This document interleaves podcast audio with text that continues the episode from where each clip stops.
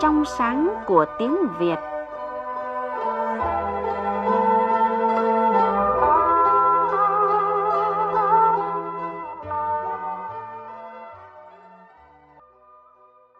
Thưa quý vị, thưa các bạn, chúng ta đã biết lối chơi chữ được người xưa sử dụng rất dí dỏm và sâu sắc thông qua nói lái.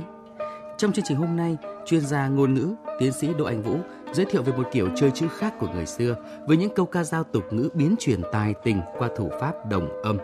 Chẳng hạn như Bà già đi chợ cầu đông, bói xem một quẻ có chồng lợi chăng? Ông thầy gieo quẻ nói rằng lợi thì có lợi mà răng không còn.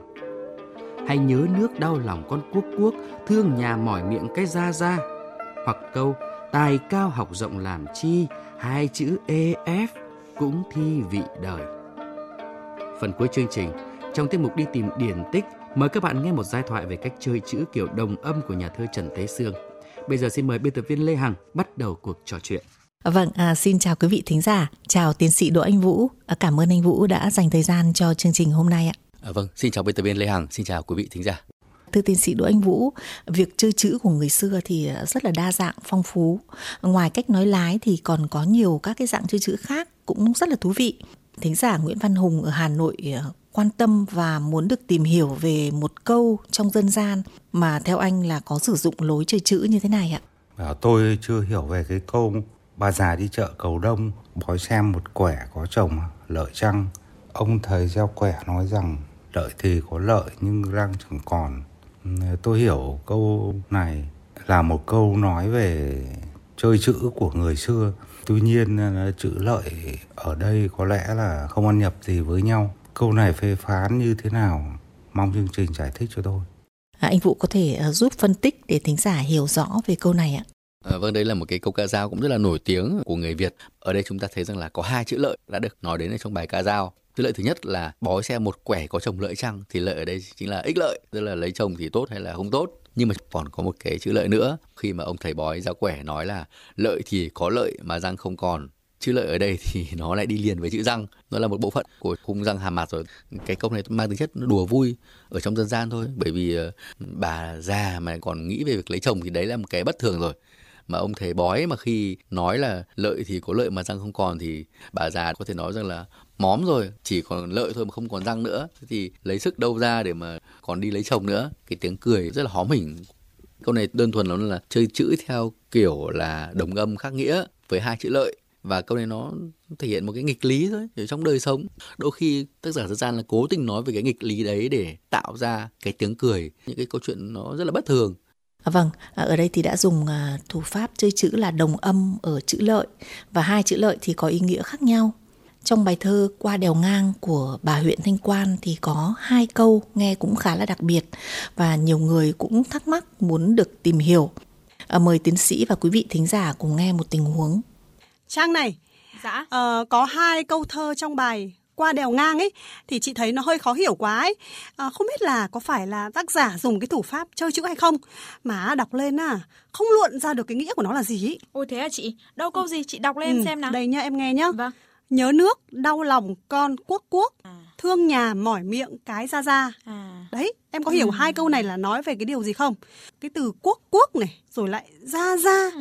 Ôi dồi ôi không hiểu hai cái từ này có nghĩa là gì ấy. vâng quốc quốc ra ra ừ. uhm, có vẻ chơi chữ hay gì đấy có lẽ là quốc quốc là nói về con chim quốc ấy ừ. nhưng mà thương nhà mỏi miệng cái ra ra thì ui chịu không hiểu là về cái gì chị ạ đấy chị đã bảo mà vâng. khó hiểu lắm vậy có thể hiểu ra sao về hai câu thơ này ạ anh vũ có thể giúp giải thích cho thính giả Nhớ nước đau lòng con quốc quốc, thương nhà mỏi miệng cái ra ra. Đây là hai câu thơ rất là nổi tiếng ở trong bài thơ Quai đèo ngang của bà huyện Thanh Quan. Ở đây chơi chữ là thú vị. Ở hai cái từ là quốc quốc và gia gia. Quốc quốc, ý nghĩa thứ nhất của nó chính là con chim quốc. Và ý nghĩa thứ hai thì chữ quốc này có nghĩa là tổ quốc. Thì ờ, mượn một cái chuyện miêu tả về con chim để mà nói lên cái nỗi lòng của mình với cả giang sơn xã tắc để nhớ về những cái triều đại vàng son đã qua. Và cái câu thứ hai là cái ra ra thì ra ra đấy là một cái cách gọi khác của loài chim đa đa. Nhưng mà chữ ra ra ở đây thì nó cũng có nghĩa là nhà. Bởi vì âm hán biệt của chữ ra thì cũng nghĩa là nhà. Tóm lại là ở đây là nhớ nước và thương nhà trong cùng một cái câu thì vừa có chữ nước vừa có chữ quốc vừa có chữ gia vừa có chữ nhà. Cái dụng ý chơi chữ của tác giả khá là rõ trong cái việc là vừa tạo ra đồng âm vừa tạo ra đồng nghĩa. Đồng âm là giữa quốc là chiêm quốc và quốc là tổ quốc. Đồng nghĩa là, là chữ quốc và chữ nước xuất hiện trong cùng một câu thơ. Câu bên dưới thì ờ, đồng âm ở chỗ là ra ra vừa là loài chim vừa nghĩa là nhà. Như vậy hai câu thơ này à, đã được tác giả sử dụng lối chơi chữ là đồng âm và đồng nghĩa à, rất thú vị và sâu sắc. Cảm ơn tiến sĩ Đỗ Anh Vũ.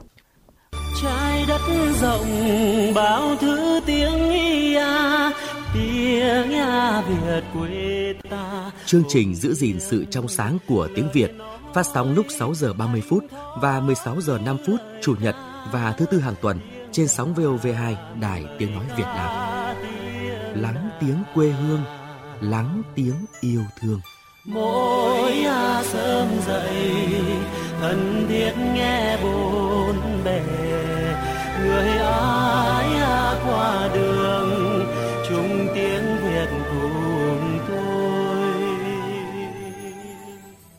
Quý vị và các bạn đang nghe tiến sĩ Đỗ Anh Vũ giải thích về một số câu sử dụng lối chơi chữ của người xưa.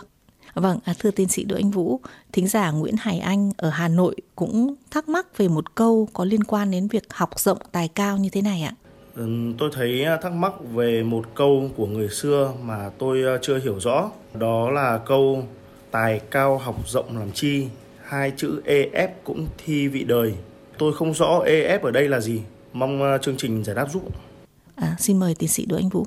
Thì đây lại là một cái cách chơi chữ đồng âm khá là thú vị và có thể hiểu cái câu này như một câu đố về cái gì.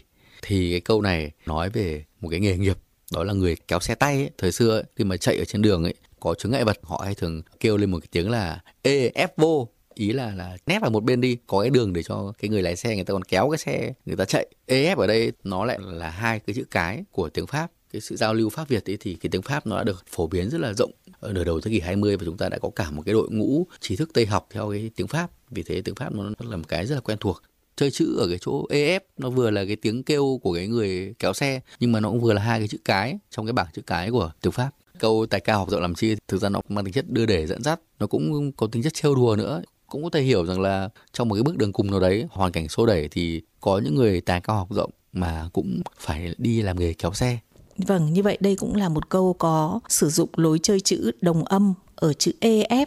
Lời giải thích rất là rõ ràng. À, xin trân trọng cảm ơn tiến sĩ Đỗ Anh Vũ. Đi tìm điển tích Tú Sương, tên thật là Trần Tế Sương, là nhà thơ trào phúng chữ tình. Ông sinh năm 1870, trong một gia đình có dòng dõi nho gia ở làng Vị Xuyên, huyện Mỹ Lộc, tỉnh Nam Định. Ông mất năm 1907. Tú Sương là một nhà thơ lớn và cũng là một người chơi chữ rất tài tình. Mời quý vị và các bạn cùng nghe một giai thoại về cách chơi chữ của ông trong cuốn Thú chơi chữ của tác giả Lê Trung Hoa, nhà xuất bản trẻ phát hành năm 1995. Nhân chuyến du xuân, Tú Sương ghé thăm một người bạn học cũ đang làm chi huyện Đan Phượng thuộc ngoại thành Hà Nội xưa – Ông huyện này sau mấy năm làm quan, học được ít nhiều lối sống Tây như bắt tay, nói tiếng Pháp, vân vân và còn rất ra vẻ hợm hĩnh ta đây. Do vậy Tú Sương chẳng ưa chút nào. Hôm ấy lúc Tú Sương ra về, quan tri huyện bèn đưa cho bạn một ít tiền lẻ để làm lộ phí.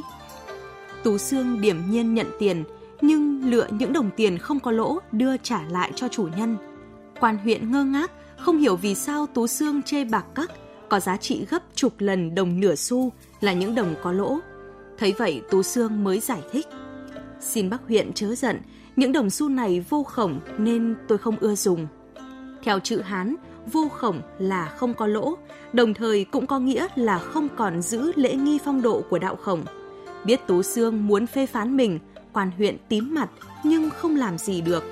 Nhà thơ nhìn các đồng xu rồi ngâm tiếp xu thời, xu thế cũng là xu. Rồi ông chắp tay vái chào bạn theo đúng nghi thức nho ra và quay lưng đi.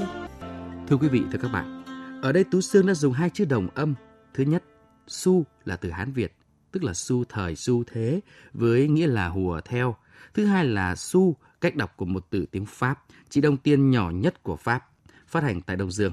Cách chơi chữ đồng âm của ông thật tài tình, qua đó đã phê phán thói hậm hĩnh của viên quan trị huyện. Chương trình giữ gìn sự trong sáng của tiếng Việt xin được dừng tại đây. Thân ái, chào, tạm biệt.